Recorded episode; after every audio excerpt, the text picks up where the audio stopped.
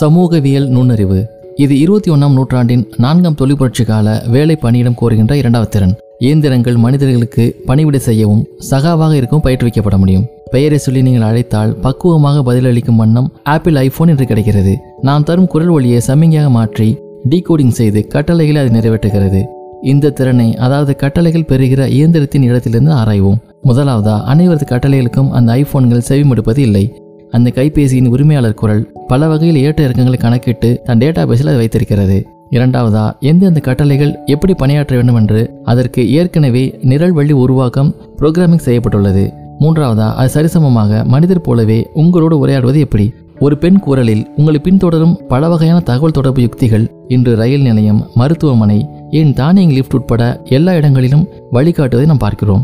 ஆனால் மனிதர்களை எப்படி கையாள்வது என்று நாம் இயந்திரத்துக்கு சொல்லிக் கொடுத்திருக்கிறோம் என்பதே உண்மை. ஒரு வகை சமூக பிரங்கை இயந்திரத்துக்கு தேவை. ஆனால் அவைகளுக்கு உண்மையில் எந்த உணர்ச்சியும் கிடையாது. அவற்றை இன்னமும் பெரிய அளவில் நான்காம் தொழிற்புரட்சி உருவாக்கும். நமது பல் துளக்கும் பிரஷ் எழுந்தும் பேனா கை கடிகாரம் வீடு நமது நாற்காலி படுக்கை யாவுமே நம் கட்டளைகளை ஏற்று பணிவுடன் செயல்படும் தானியங்கி நூற்றாண்டு இருபத்தி ஒன்றாம் நூற்றாண்டு. சொல்வதற்கு அடிபணிந்து நாம் கேட்கும் சூட்டிற்கு வாய்க்குரல் கட்டளைகளை ஏற்று காப்பி போட்டு தரும் இயந்திரம் கூட வந்துவிட்டது.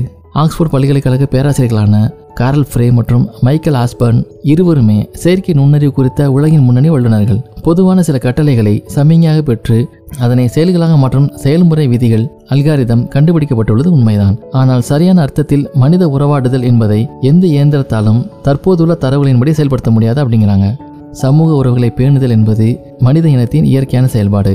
இருபத்தி ஒன்றாம் நூற்றாண்டின் நான்காம் தொழிற்புரட்சியின் பணியிட தேவை மனித நிர்வாகம். அதைத்தான் சமூகவியல் நுண்ணறிவு அப்படின்னு அழைக்கிறாங்க. மனிதர்கள் செய்ய முடியாத மிக ஆபத்தான செயல்களை மனிதனைப் போல சிந்திக்க முடிந்த இயந்திரங்களை பயன்படுத்துதல் நடக்க தொடங்கிவிட்டது. அதற்கு நடத்தியல் நிபுணத்துவ மென்பொருளின் செயல்பாட்டு தேவை இருக்கிறது. இயான் கோல்டுவின் ஆக்ஸ்போர்ட் மார்டின் கல்வியகத்தின் முன்னாள் இயக்குனர் தன் சமீபத்திய கட்டுரையில் இயந்திரங்களால் அவசர காலத்தில் மனிதர்களுக்கு இணையாக செயல்பட இன்னும் முடியாத நிலை. ஒரு நிலச்சரிவு அல்லது அதைவிட துயரமான ஆபத்துகளில் தப்பி ஓடவும் அதீத வேகத்தோடு செயல்படும் வேண்டியுள்ளது. அதற்கு நடத்தை உருவ வடிவாக்கம் என்று பெயர். அதை இயந்திரங்களின் மெமரியில் ஏற்றுவதும் நிரல் வழி உருவாக்கம் செய்யவும் இன்று உலகெங்கும் ஆய்வுகள் நடந்து வருகின்றன என்கிறார். பல்கலைக்கழகங்கள் உருவாக்கப் போகும் பட்டதாரிகள் யாராக இருந்தாலும் மனித நிர்வாகத்திறன் அவர்களது பாடத்தில் ஒன்றாக சேர்க்கப்பட வேண்டும். சமூக பிரங்கை மனிதர்களிடையே நல்உறவு செயல்பாடு இவை காலத்தின் மிக முக்கிய தேவை. விரைவில் வகுப்பறைகள் கைவிடப்படும் அப்படின்னு கோல்டின் எச்சரிக்கிறாரு. தனித்தனி மனிதர்களாகி வீட்டிலிருந்தே ஆன்லைன் கல்வி தொடரப் போகிறது என்று இரண்டாயிரத்தி பதினேழுல அவர் எழுதியிருக்காரு. அப்போது அந்நியமாதல் எனும் தனிமைவாதம் அதிகமாகும். அலுவலகங்கள் என்பவை அவரவர் வீட்டிலிருந்தே ஆன்லைனில் நடக்கும் வேலைகளின் தொகுப்பாக மாறும். எவ்வளவு அற்புதமான தீர்க்க தரிசனம் இது. நான்காம் தொழிற்புரட்சியின் அடிப்படை கூறுகளில் இதுவும் ஒன்று.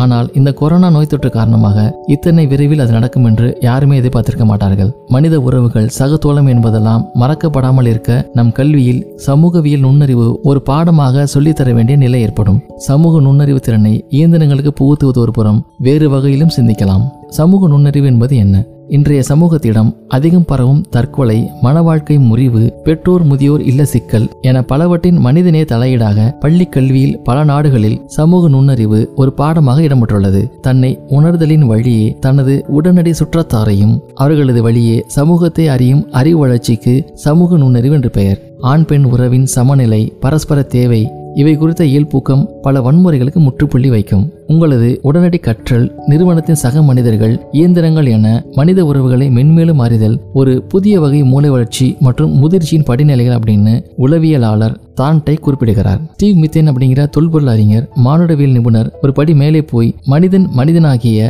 படிநிலையில் சமூக மயமாக்கலின் முக்கிய காலகட்டத்தை இரண்டாக பிரிக்கிறார். ஏறக்குறைய ரெண்டு மில்லியன் ஆண்டுகளுக்கு முன் மனித மூளை இப்போது இருப்பதை விட இரு மடங்கு பெரிதாக இருந்தது. பெரிய குழுக்களாக அவன் வாழ வேண்டிய நிர்பந்தம் இருந்தது. பிரம்மாண்ட குழுவின் நூற்றுக்கணக்கான உறவுகளை நினைவில் வைத்து அதனை உணர்ச்சி பூர்வமான தனது சொந்தமாக்கிட வேண்டிய அவசியம் எப்போதும் இருந்தது.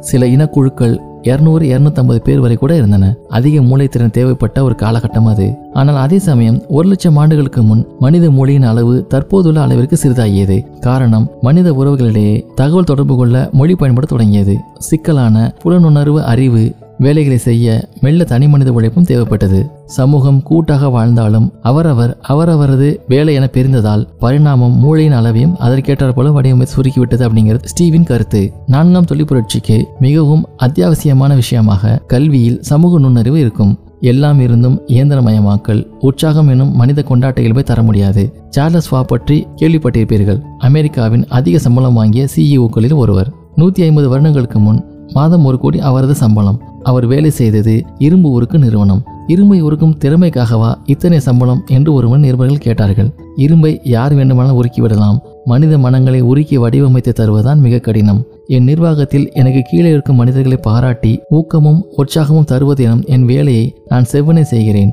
உற்சாகமே உன்னத முதலீடு என்பது என் நிர்வாகத்திற்கு தெரியும் என்று பதில் சொன்னார். சமூக நுண்ணறிவு என்பது மனித நிர்வாகம். அதை ஒரு முக்கிய பணியிடை தேவையாக நான்காம் தொழில் புரட்சி கோருகிறது. ஒவ்வொரு பள்ளியிலும் மின்சா அல்லது இயல்திறன் மேம்பாடு பற்றி அடுத்த எபிசோடில் பார்க்கலாம்.